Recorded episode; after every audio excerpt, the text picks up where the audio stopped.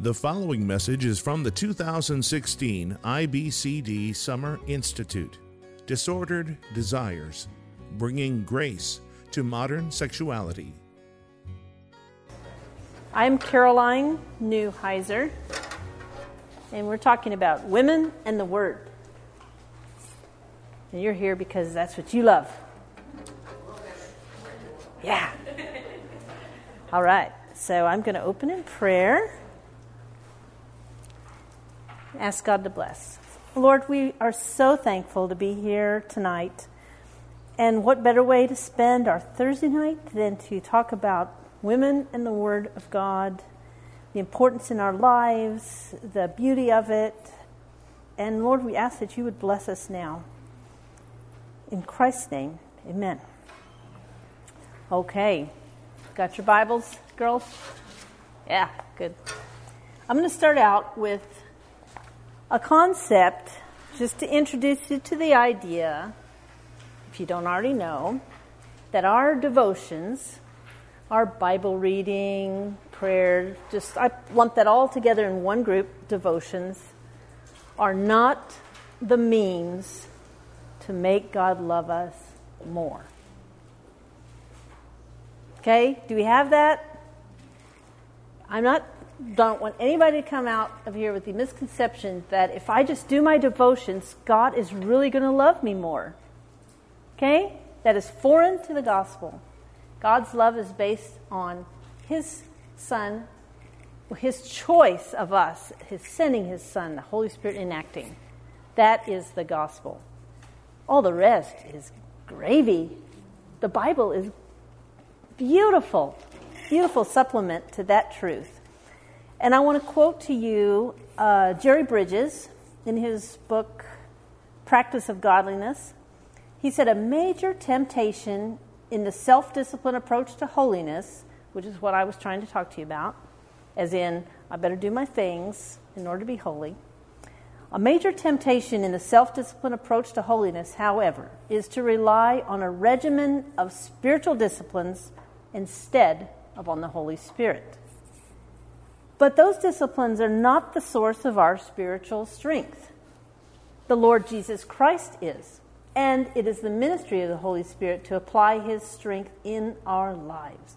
To paraphrase Paul's statement in 1 Corinthians 3:7, we can plant and we can water, but we cannot make things grow. Only the Holy Spirit can do that.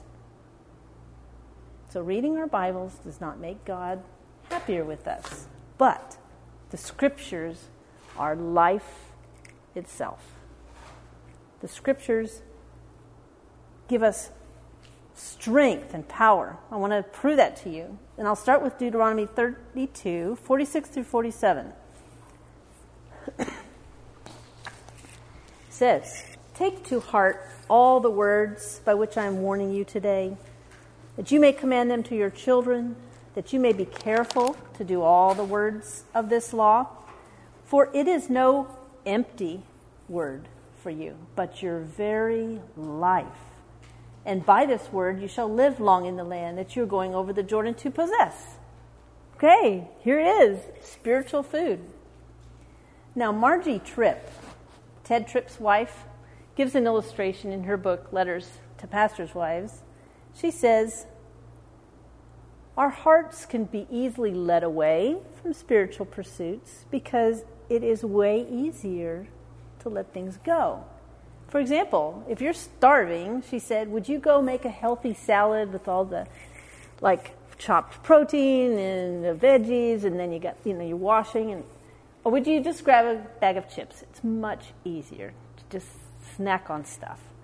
She's saying we got to admit it's harder to work and word in the Word of God, but let's do it because it is our life. So I've got to just prove to you the Bible is the Word of God.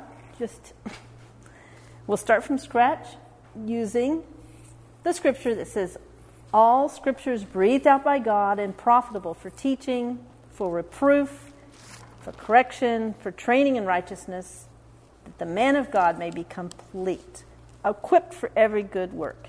Do y'all know where that verse is? Yes. Okay, you got it. You're already doing well. 2 Timothy 3:16. So, your word is truth, Jesus says. Psalm 119. We could just study in Psalm 119 tonight. Just do that. But I'll use that as a reference, saying, in verse 160, the sum of your word is truth, and every one of your righteous rules endures forever.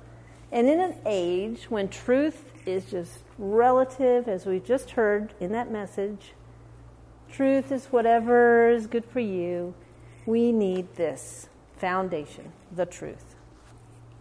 It's also pure, like gold and silver. It says, the Bible says, the words of the Lord are pure words, like silver refined in a furnace on the ground, purified 7 times. Psalm 19, another great psalm we could just study tonight.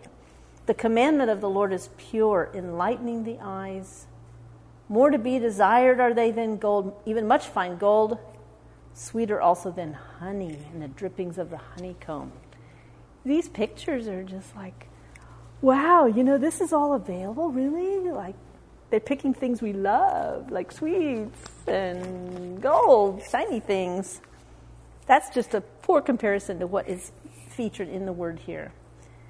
It's above every other philosophy. And there are loads of kids out there at Cal State San Marcos studying philosophy, right? And over here at Palomar, we've got a whole other group of people all trying to find truth, reality. But here it is in the word. So it's even above psychology. This is truth, okay? Basis of our understanding. Colossians 2:8, see to it that no one takes you captive by philosophy and empty deceit, according to human tradition, according to the elemental spirits of the world, and not according to Christ. And we've got these givens, okay? I'm figuring you're here because you know. You believe that. But now, what if I said to you, the Bible is above our feelings? Does that make a difference when you're counseling? Or when you're talking to yourself even? Oh, now that's kind of radical in some circles. The counseling should never, ever be based on feelings. And if you have counselees coming in and they're being led here and there by feelings, you can see how destructive it is. It's going to lead them astray. There's a way that seems right to a man, but its end is the way to death. Proverbs 14:12. Proverbs 28:26, whoever trusts in his own mind is a fool, but he who walks in wisdom will be delivered. Even for us, as we're giving counseling, and we might have a feeling about what's right or wrong, can we just stop and say, now here's my opinion about what would be best. But if we don't have scripture to back it, let's just call it opinion, and let's not come down and give advice with authority if it's not written. Okay? Just really excellent principle to remember. So the Bible is inerrant. It's infallible. No mistakes. It's by the word of God. Psalm 119, 7a. The law of the Lord is perfect. It is so reliable, people. It's truth. Now, we may want to talk about whether our understanding of truth is fallible. Yes, okay. But we have this as a basis. Everything else stands under Scripture. It's like our standard.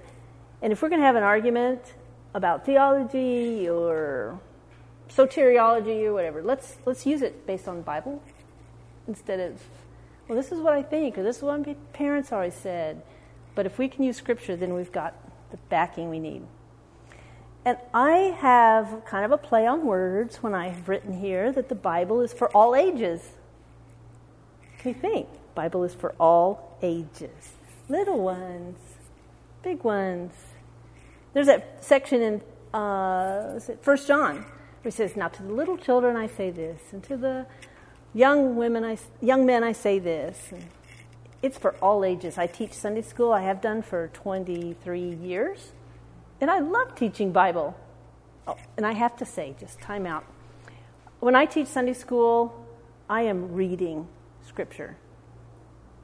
I've got the book that has, this is what you say, and you kind of summarize the story like that. I have kids sitting for half an hour listening to chapters of the Bible, straight from here. Okay, you may take out the circumcision verses and whatever else. It's like, okay, there may be a couple of things I leave out, but they will sit in rapture and listen to stories from the Bible and doctrines from the Bible. Yeah, we don't need the little summaries, at least I don't think. But the Bible is for all ages as well. It's for pre-Christ, BC. It's for the Middle Ages. It's for the Iron Age, the Bronze Age. It's for our technological age. It is for all ages. Doesn't that just make you kind of astonished? Wow. You know, you can't say that about other literature. And it applies to us today. And I don't know if you've met these people, but there are people who say, well, I just study the New Testament because that's what applies to today. But if you leave out the whole Old Testament, how much of this are you neglecting? So I'm giving you a few things to tell you. We need to use the Old Testament. 1 Corinthians 10:11. Now, these things happen to them as an example. If somebody's writing 1 Corinthians 10:11, what is he talking about? The writing. It's Old Testament. Okay? He's talking about the sacred writings from before. So he says, Paul says, now these things happen to them as an example, but they were written down for our instruction, on whom the end of the ages has come. All this stuff in the Old Testament's for our instruction. And you can enrich your counselees by learning the Old Testament. I commend it. Because the Old Testament gives hope, and I have proof of that, Romans 15:4. For whatever was written in former days was written for our instruction. That through endurance and through the encouragement of the Scriptures, we might have hope. Oh, yeah, the Old Testament? That's not the mean God stories. We just read here. We have hope by studying the Old Testament. And it makes us wise. I'm trying to make a case for the Old Testament. And we've got this amazing, interesting interaction concerning Timothy. And Paul says to Timothy in chapter 3:14, right before the verse you guys all memorized, but as for you, Timothy, continue in what you've learned and have firmly believed, knowing from whom you learned it and how from childhood you have been acquainted with the sacred writings, the Old Testament, which are able to make you wise for salvation through faith in Christ Jesus. Okay? That just cuts out the whole philosophy. Old Testament, mean God, judgmental God. New Testament, nice God. Okay, we just read right here. These scriptures are making us wise for salvation through faith in Christ Jesus that Timothy learned. Okay, so now you've seen that the Old Testament points to the gospel. And if one of you was giving the talk, you'd probably come up here and say, yeah, I remember that part in Luke when Jesus was walking along the road to Emmaus and he explained the scriptures. It's like, oh yeah, he explained himself all in the Old Testament. Boy, wouldn't that? That's just so wonderful to think he did that. We have the New Testament, which I don't think we missed out too much because we have a lot, okay? And we've got many scholars who've told us what the Old Testament applications are. So we also know the New Testament is the Word of God because that's what Peter said in his section about how he treats Paul's words, even though they're difficult. They are the Word of God. And Paul himself says, when you received the word of God, you accepted it as the word of God, which is at work in you believers, in 1 Thessalonians 2:13. So, got my case proved. Now I want to talk to you about how great the scriptures are. We know the word of God is living and active, sharper than any two-edged sword, piercing to the division of soul and spirit, of joints and marrow, and discerning the thoughts and intentions of the heart. Hebrews 4:12. And if our job as counselors is to discern the thoughts and intentions of someone's heart, should we not use the scripture? Okay. We need to use it for ourselves. I'll just start with us, because it ministers to us.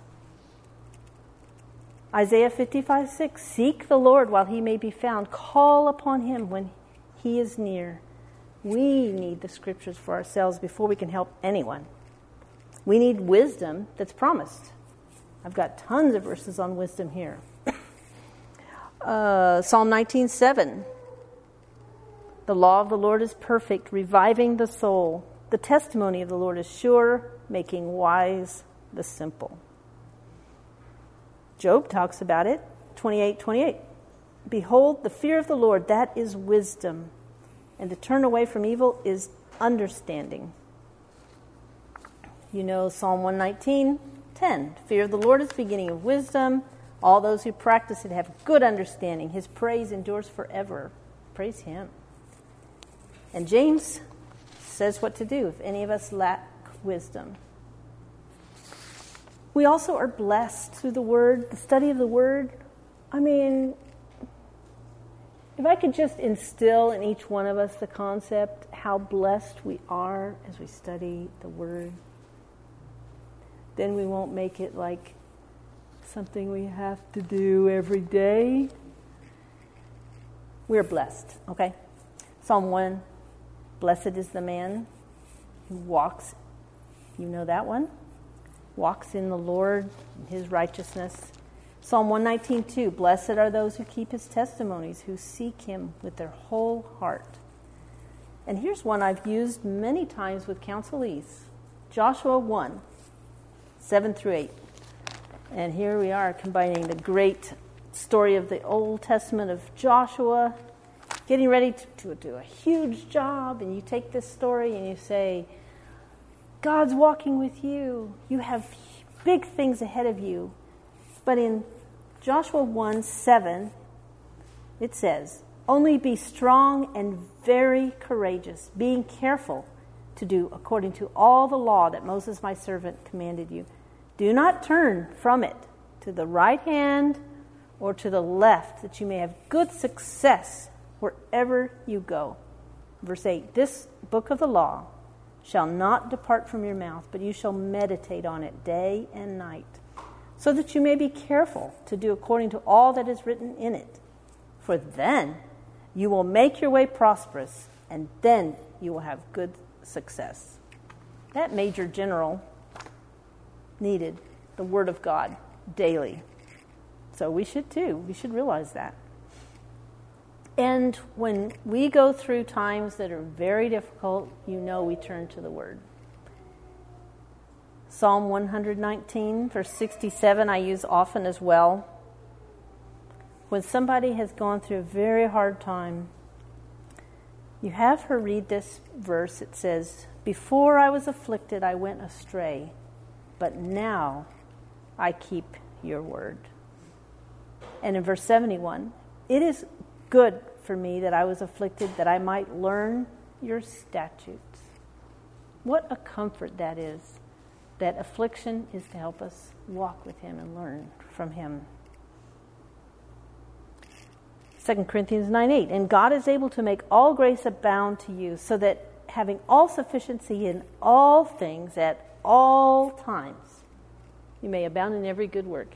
Some of us know Romans 8:28 already, but I've given you a few more to use. And the Word of God is a means of grace. So knowledge of God's Word helps us love him more. Margie Tripp, Ted Tripp's wife, again says, in her book, Letters to Pastors' Wives, the light in God's Word will grease the wheels of devotional life and scripture memorization. Vivid recollections of the Spirit's blessing of your devotional times will warm your cold heart when your daily devotional schedule and spiritual fervor are not in sync. So basically, it's love of God's Word gets you going. It's like, I need this. This is like food to me. It keeps me alive.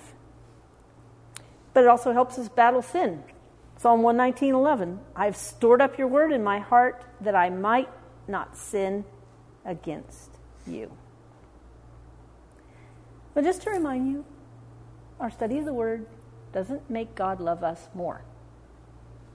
Okay? It actually makes us love him more.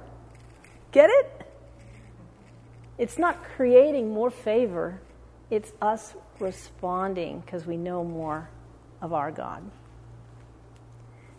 So, we see that in Margie Tripp, she says, personal devotions and scripture memorization are often regarded as a spiritual duty or a means of gaining God's approval and good graces. Just knock that down. Okay, but we do need the Word of God to help others because we are biblical. So how come some of us sit in a counseling room or with a girlfriend and never once talk about the Bible? Okay? The Bible works. We use it to help others, and we have to share the things we've learned. Some of it, can you agree with me, some of the biggest lessons you share with others are things you have also gone through? You say, okay, I know what it's like, and here's how God helped me. And our go-to verse for that, you probably have it memorized too, some of you. 2 Corinthians 1:3.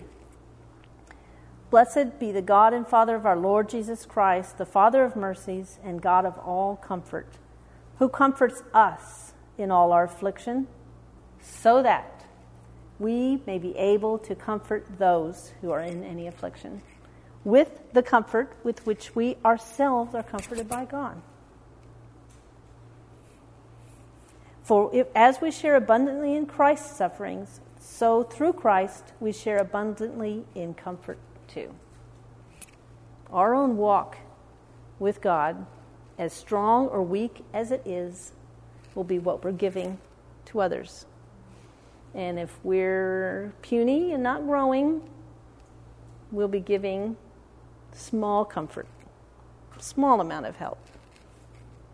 Okay, that's just reality. So, let's see. Biblical counselors have to realize that change comes through submission to the Scripture. I wish I had $1 for each girl who comes in and says, you know, I've been on medication for X number of years, and I can't believe the Bible is changing my heart. It's making all that unimportant. I don't need it. And years of therapy some people go through, right? And just expensive, they're spending money. But coming in, I could have people come up here and say, yeah, I came in and talked to somebody for like 5 weeks, and I got it. Life is different. It's the word that's happened in their hearts. It's not because the counselor is so great, okay? It's God working. It's the Spirit working, using His Word. So as we go to counseling, we say to ourselves, in Psalm 119:27, make me understand the way of your precepts, and I will meditate on your wondrous works. So when we talk to people, and we don't all have to sit in an office to be biblical counselors. You know that. You're getting together for coffee. You have a mom in your MOPS group, or somebody's coming to you with a problem. Let us use our Bible, not our opinions. And to quote Jim Newheiser, he says, If you don't use the scripture, then you are not doing biblical counseling. You're just, maybe you're being a nice friend, you're being so sympathetic, which is good. That's good. But here's where the power is, girls. It's the word. We got to do it. So you back up your thoughts with your verses. Okay, now maybe you've got a great thought, like, you should be nice to your husband, but can we find a verse that says that so that she can apply it? And it's not Caroline Newheiser's words or your words, it's scripture. She can memorize something. I've had people say, now, could you tell me, how did you say that again? No, it's way better to, like, what is that verse? I want to memorize it. That's more effective anyway. So, our counsel should be filled with the gospel, is what Jim Newheiser says. It shouldn't be indistinguishable from what a Mormon would hear, or a Jewish rabbi would say, or some kind of priest somewhere. It's got to be biblical. It's got to be based on this. Okay. So we're not teaching our own opinions. Proverbs 3:5, trust in the Lord with all your heart and do not lean on your own understanding. And how many times are we wrong anyway? We are. We misjudge things, we misread, we don't have enough information, so we give our opinion. It's not valid without that, all that stuff. And can we just stop a second and say, please do not give rules and instructions that are not in the Bible.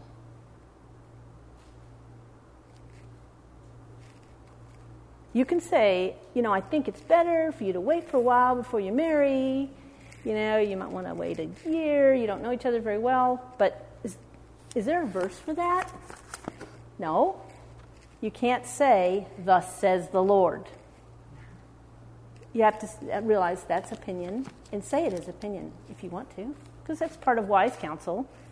But let's not lay this kind of legalism on girls.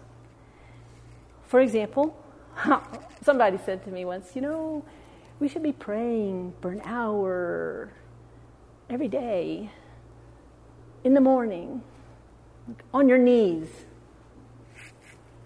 Okay, well, we can say that, yes, prayer is great. You know, we can talk about prayer for a long time, but am I going to bring in a new believer or a young person and say, this is what you have to do in order to be close to God? Do this thing, like at this time of day or this amount of time. That is not in the Bible. We're going to avoid that. Didn't Jesus get after the Pharisees for all that kind of stuff? He did. It's like, you lay on them all these rules and regulations that can't be kept. So we're not doing that either. Okay. As we start talking to our friends, we realize we have gaps in our knowledge.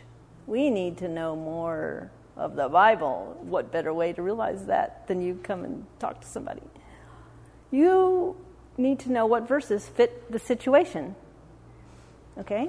So before we get started applying the Bible, first we got to be careful how we apply it. Remember the Bereans? They were really carefully studying the scriptures to see what is true. So we want to be the ones who use the Bible skillfully. And one way to really get good at the Bible is to teach through books of the Bible. Okay, so if you're blessed by being a Sunday school teacher, you got made. No. A pastor is the one who's really standing up and expositing the word. Those people are the skilled users of the scripture. We can too. You can teach Sunday school. You can teach home group. I mean, teaching Romans for the past year or whatever, it's like all of a sudden, like, oh, there's this great verse in Romans. I really know it. I know where it is. I know it, how it applies. We've discussed it, talked about it. It helps us to know the structures of the books, where to find things. And it's funny, sometimes a verse gets a hold of you, and you start using it for every single person you're talking to, whatever the situation. Like the mom who's depressed, you use this terrific verse you've just grown to love. And then the next girl who's full of anxiety, use the same verse on her, because it's something that's in your heart. You have become skilled at understanding that verse. So it naturally comes out. So some of us have got our little tools. I'm going to share a few of those with you. And one is what I learned from Elise Fitzpatrick. She said when she started counseling, she took the back of her Bible and she started writing out verses by topic. So if you don't know a set of depression verses, for example, you start making notes as you're reading your own Bible or as you're hearing passages taught. Oh, now that's a good one for depression. I'm going to write it in here. So then you're talking to somebody and you're kind of looking through your Bible and there it's right there. Okay, you just need a reference under headings. You can do that. Or you could buy those quick scripture reference. You've seen those, the spiral bound. Those are really helpful, organized by categories. Sometimes I give those out, like I copy a page on anger and say, here, read these. And it's all the scriptures written out. That's so helpful. Some of us have gotten really good at using our Bibles, and we've gotten into commentaries or an interlinear, or you learn some Greek. You're becoming familiar with your tools here. I'm actually getting ready to go back to school. I'm going to get a master's degree in counseling at a seminary, which is requiring me to take a course in every book of the Bible, which will be great. Kind of scary, but it's great because that's what they think a counselor needs. Don't you agree with that? Yeah, boy, what does Ezekiel say about topics for today? So if we can get really good at that, whichever way we're doing it, whether more studies or coming to conferences, you're going to learn a lot and be able to help. As you're learning, you're also learning to read the scripture in context. Please do not just read the scripture that's on the little plaque that you find at the Christian bookstore. Go into the depth of it. And I'll give an example from Ezekiel 36. So I was recently talking to somebody, and I said, oh, you know, I hear you. You're talking like you have a new heart. Now, there's a passage in the Bible about a new heart, right? I think it's Ezekiel. So we looked it up. It's Ezekiel 36. And I read it to her, and I says, Ezekiel 36:26. And I will give you a new heart, and a new spirit I will put within you. And I will remove the heart of stone from your flesh, and give you heart of flesh. Isn't that beautiful? But then we read the context.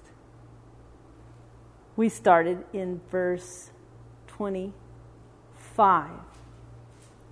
I will sprinkle clean water on you, and you will be clean from all your uncleannesses, and from all your idols I will cleanse you. Wow. And I will give you a new heart, and a new spirit I will put within you. And I will remove the heart of stone from your flesh and give you a heart of flesh. The next verse. I'll stop there. Here's the next verse. And I will put my spirit within you and cause you to walk in my statutes and be careful to obey my rules. And the next verse. We just kept going, like, wow, this is rich. The next one says, you shall dwell in the land that I gave to your fathers. And I explained, like, dwelling in the land today is like going to heaven. You're going to be in the heavenly land. And you shall be my people, and I will be your God. And I will deliver you from all your uncleannesses. I mean, like, way better than some little phrase, heart of flesh, heart of stone. Yeah, I understand that, but oh, that's so rich, right? All around there. So let's get in the habit of doing that. It's going to make the scripture more beautiful. We just kind of rejoice together. We also want to be super careful not to misuse verses, because the verse on the plaque at the Christian bookstore may be very sweet, and I mean, of course, it's all true, but does it apply to your situation that you're talking about? And I could probably give you a whole talk on misusing Bible verses, and I've done some. I've done some of that, to my shame. No. Anyway, it says in James 3:1, "Not many of you should become teachers, my brothers, for you know that we who teach will be judged with greater strictness." It's super important to teach what it says for that person and what it means. Okay, so again, we're not putting our own thoughts in there. And we will want to memorize plenty of verses, because sooner or later you're going to say, "I wish I had that verse memorized," and you'll force yourself to do it because you need it. It's your tool. And just like we have, like in a toolbox, you got wrenches and screwdrivers and whatever things, pliers. Okay, but then within the screwdriver family, you got kinds of screwdrivers. That's what I'm talking about. Like, use the actual thing for what it's meant for. So you wouldn't want to goof it up and put in the wrong kind of screwdriver and kind of force it in, like I can do all things through Christ who strengthens me. Okay, that means you can make an A if you really try hard on your test. That is like forcing this Phillips screwdriver into one of those straight kind of holes, okay? Maybe it's a great verse, but let's use it correctly. Okay, and we can learn to pray the scriptures. I've been talking to one lady. She says for her, a habit of hers for years is to pray 1 Corinthians 13 for herself. Lord, let me be patient. And she'll do that. She'll pray. Or she'll pray the Galatians 5, oh no, I blanked. Fruits of the Spirit, 22. Okay. She'll pray all those ones, like individually. She says, yeah, I found my heart changes just by going through that exercise of praying those fruits for myself. So, pray the Bible. There's a book called Pray the Bible that I put in your resources by Donald Whitney. Okay, now, we've got ourselves all prepped up. We're ready to counsel. So let's talk about the counselee as she comes in with her Bible. Well, that's the first step, with her Bible. I mean, how many times have people come in the first time? Like, as I counsel people from the community, they come in like, oh, Bible. Oh, I didn't bring my Bible. I don't have one. Could I borrow one of yours? They don't. It's like we're using the Bible and we're asking her to bring her own Bible. Would you please bring your own Bible? Something you read, something that's yours, where you can take it home again and read it. Now, some of us have devices with Bibles on them, okay? That's all right. I'm kind of old-fashioned. I kind of like doing the underlining thing and the notes in the margin thing. But, yeah, I'm trying to be flexible on that. But they need a Bible. And sometimes, okay, this is another piece of advice for those of you who need advice on this. Have your friend read the scriptures herself. Okay, number one, don't just summarize. Well, you know, there's a verse that talks about the taking the heart of flesh and the heart of stone. Okay, that's a summary. Now, me reading it to her, fine. But her reading it out loud to me, sometimes I just let her read it and it'll sink in. You just watch it. Yes, question? Yes. So don't neglect. Yes. So I've had ladies also go, I really like that translation you have. What do you call that? You know, where she might be reading something that's a paraphrase. She'll say, oh, yeah, I like the way yours says it. It seems more clear. Okay, good. You know, that's what you want instead of thou shalt use the version I use. You don't want to do that. You want to let her see it in her Word of God herself, and maybe she needs to change Bible versions. That's fine. Some versions have bias. We don't talk about that first thing. We talk about the Word of God and how effective and powerful it is. So as I speak to these ladies, and some of you who are very experienced probably do the same thing or better things, but I have the verses all written down that we covered. It's like when you go to the doctor and you say, what did he say? I can't remember. What kind of verse was she using and where was that? So we write it down, and I have ladies come back the next week and they've done intensive Bible study on the verses we talked about. I'm thinking, we already talked about those. But no, she was getting way more out of it. She was going back and, wow, she's applying it to herself during the week. So, again, it's sinking in that way. It's very exciting. So we want to give some passages for ladies to study, don't we, during the week? Instead of, let's just all think about how we should act nicer to other people. No, you're taking verses for her, and you're asking her to study the Bible. And some people, that's the first time they've ever done that. Can I do that? Yes. Here's how you do it. You might recommend a study Bible. You might show her how to do a word study. You might show her how to do cross-references and use this word here, because a lot of us are unfamiliar. And I wish I had $1 for each person who came in and said, I can't find that. Where is that? There are people who don't know their way around Scripture, which is fine. I mean, weren't we all there once? We were all there, okay? But let her become familiar with other passages and doing that in-depth study, reading commentaries perhaps. And sometimes people come back with questions. What did that mean? I can't figure that out. What does that passage mean? It's so rich and beautiful. And we can assign memory verses. Instead of, again, try to be nice and don't say those things to your husband. It's not kind. But let's pick a verse that applies. I'm using the tongue. And ask her to memorize it. That, again, is new for some folks. It's like, oh, wow. I thought I was coming in for therapy, but now I'm doing the study. And I've got to come back and tell you.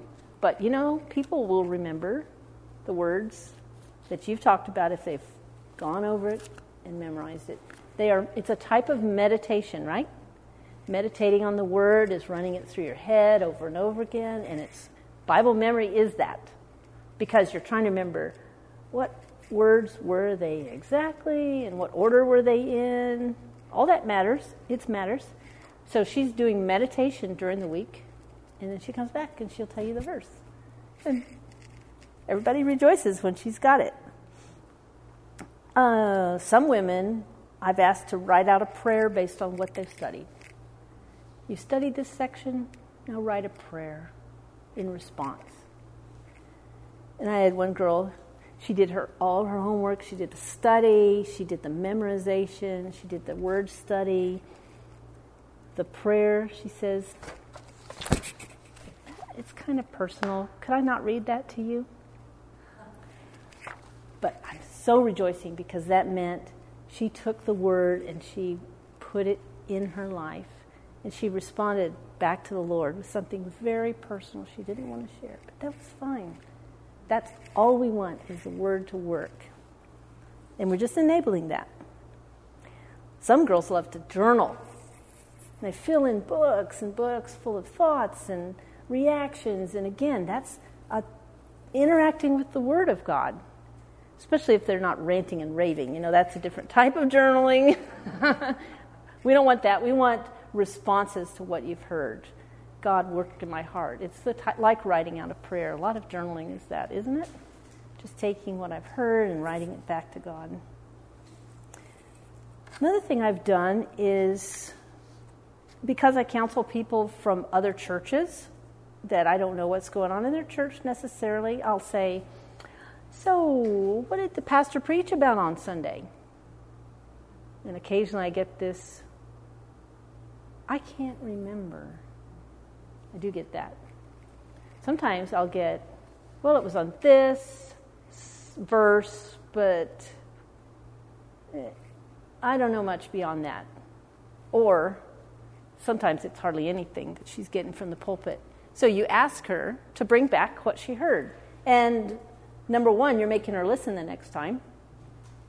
And number two, you're finding out what kind of teaching she's getting. Is she getting expository teaching, or is she getting like jokes and fun stuff? Or is she, how much of the word is she getting? And you keep doing that, and eventually you're getting more. Hopefully she'll see what she needs to be getting from a church. And she'll be interacting with the word as it's coming from the pulpit. So, we need to show grace and patience towards ourselves, first of all. Oh man, so many women would rather not be in the position of helping anyone with the Bible because we don't really know much, and what if we mess people up type thing. It's a common fear. I've had it, I'm telling you. But let me give you a couple pieces of advice. One is what my husband would tell me. If you read the Bible with her, that may be all the Bible she gets for the whole week. So you're not going to harm her by reading Scripture. You're not going to do any harm, okay? She needs Scripture. So you can do that. And there have been loads of times when I've come back the next week with verses that I should have applied the previous week, right? I don't really know what to say about that, or I'm making notes to myself. Please look this up and find the answer. Why not? Let's show grace to ourselves. Do we have to be, like, experts? We need to be knowing the Scripture, but do we have to be, like, professional counselors?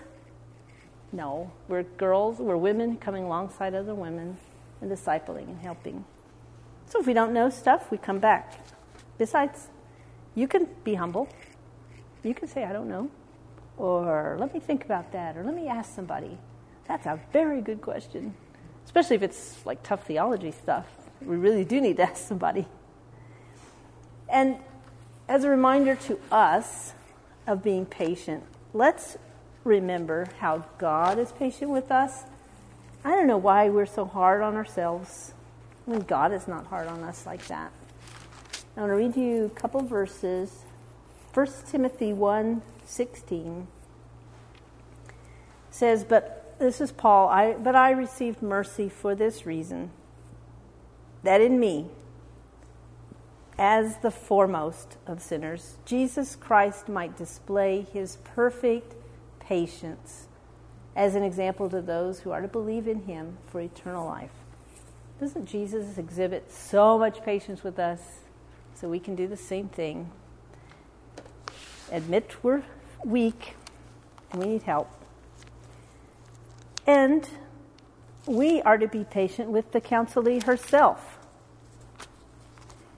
And our go-to verse on that is 1 Thessalonians 5:14. Some of you have memorized that. It says, this is our counseling verse.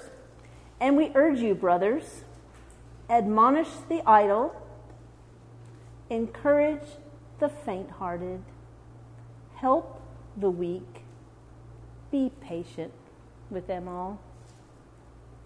You're going to find people, don't they come to you with messed up lives and problems anyway? So do we expect excellent attention and excellent homework? No, we're patient with all. And if your friend comes back and didn't do any Bible reading, didn't do any Bible study or memorization, you can sit there and do it with her right there. Okay, let's go over this passage right now. I don't care. Did I have other things planned? Maybe. But I don't care. If she needs that, if she's not able to do it on her own, she needs help, I'm doing it with her. That's fine. And we can demonstrate that way. right? Maybe she's got stuck because, well, I never really used the word study or concordance or anything. No, we show her we can do it together. And just keep in mind, girls, that it's only the Lord that's going to quicken the heart. Anyway, I don't care how tremendous your Bible study program is or Bible reading program. It's God who's got to work in the girl's heart, the person's heart. And some of my verses for that would be James 1:18. Of his own will, he brought us forth by the word of truth, that we should be a kind of first fruits of his creatures. John 6:44. No one can come to me unless the Father who sent me draws him, and I will raise him up on the last day. So you may be super expert at counseling. I once watched 2 ACBC certified fellows, famous guys, counseling a couple. And the couple continued fighting and yelling and screaming and just were a wreck after that. I don't care. These men were like scholars. And they couldn't do anything because it's the Lord who works in the heart. And I've had many cases of people who've come in and out of my counseling office with no change. There was one girl who came in, she said, first week she goes, I'd like to have help because I'm sleeping with my boyfriend. Then I get a new boyfriend, I sleep with him, and I just don't like that pattern over and over. I want to change that pattern in my life. So I gave her some verses like Galatians 5:17, the deeds of the flesh, heart of flesh, deeds of the spirit, comes from the spirit. Well, she came back the next week and she says, I'm not coming back and I just want to tell you. And her reason was, I need psychological counseling. And I wanted to talk about my relationship with my father and how that affects the way I'm acting towards my boyfriend. I said, well, that's not what I'm planning to talk about, but I really respect you from coming back and talking to me in person and telling me exactly why you're not coming back. I do respect you for that. Are you going to get help from somewhere? Yes, she will. And that was it. I mean, I couldn't do anything. She was offended by the word of God. And she was looking for something different. That's fine. God will work. I pray for her now and then. But she's in God's hands. So we have a few minutes. I want to wind up by telling you, just reminding you that as we study the scripture, it helps us. We get help first. We can also teach things that will benefit our counselees that will last her for a lifetime. Because once she stops coming to see you, you need her to have the tools to solve her problems in the future, right? It's in the Word. Teach her to use that. She can do it. And just to remind you, as faithful as we are in our own Bible reading and study and everything, it's not going to make God love us more. We are just enriched ourselves. I have some resources here, and this is where I need the help of you all. Y'all. This is going to be, I'm going to teach this topic at the National Conference in Indiana in October. And I want some of your feedback. I've listed resources to begin with. If you guys want to give me your resources, I'll take them down. I also have a set of memory verse apps, phone apps that are free. I mean, I just put one here because I like Bible Minded the best, but I'm not familiar with all the apps. So if you guys know of one that's really great for Bible memory, Bible Minded is super, I think. It's free. It drills you on the verses. It helps you like have a fill in the blank spot for like fill in the words and then test yourself like a flashcard thing. That's really good. So I put on here computer research work, things like Logos and Bible works. There's a worksheet that I pass out called Discovering Wonderful Things, but if you guys have more, I want to hear it. On the IBCD website, there are approximately 100 go-to texts for biblical counseling. It's like your little scripture reference guide with topics. There are Bible reading plans galore. So I picked a few.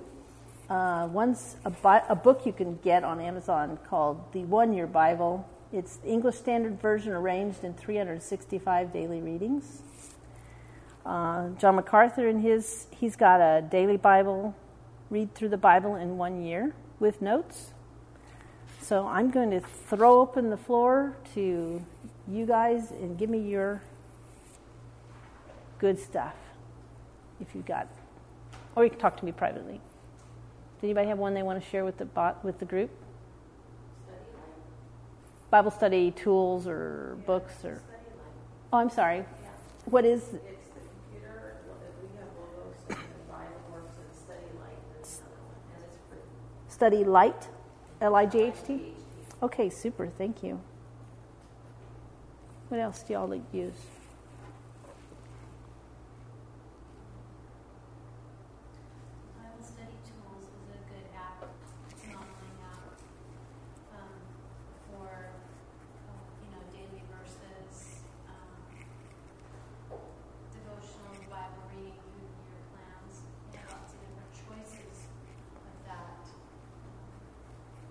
Super.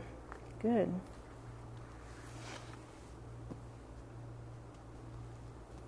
Anything else?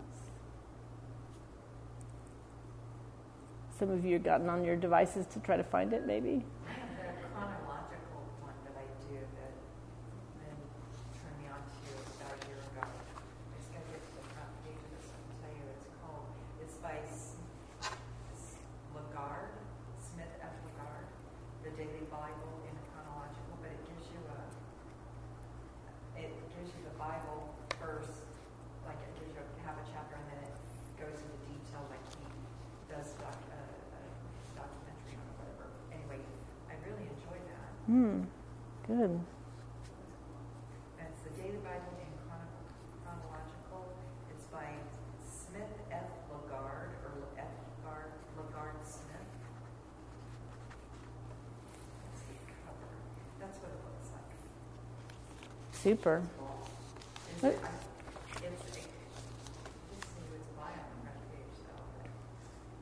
LaGard Smith. Okay. F. LaGard Smith. It's NIV, but it's still really good. Yeah. I really enjoy it. That's good. There's a lot out there, and if it gets us in the Word, well, this one it works. Gives you, like, it lets you read it, and then it explains it to you, and I'm like, that's what I need. Okay. Super. Good. Okay. Well, I will close us now in prayer. And if you have more you want to tell me about, I'd love that. Thank you for coming tonight. So I'll close. Father, we are thankful that as we look at your scripture, we know that it is true. Those are words of life that you give us. It's our spiritual food. And we ask that among this group here, that you would help each of us to love the Word more, to learn the Word more, and to be able to share it with others. Keep us from the error of giving our own opinions, misusing the Scripture, or misleading people and giving extra rules. But just keep us on the straight and narrow as you promised in your Scriptures you will do. And we ask all this in Jesus' name. Amen. Copyright 2016 IBCD. All rights reserved. More free resources are available at www.ibcd.org.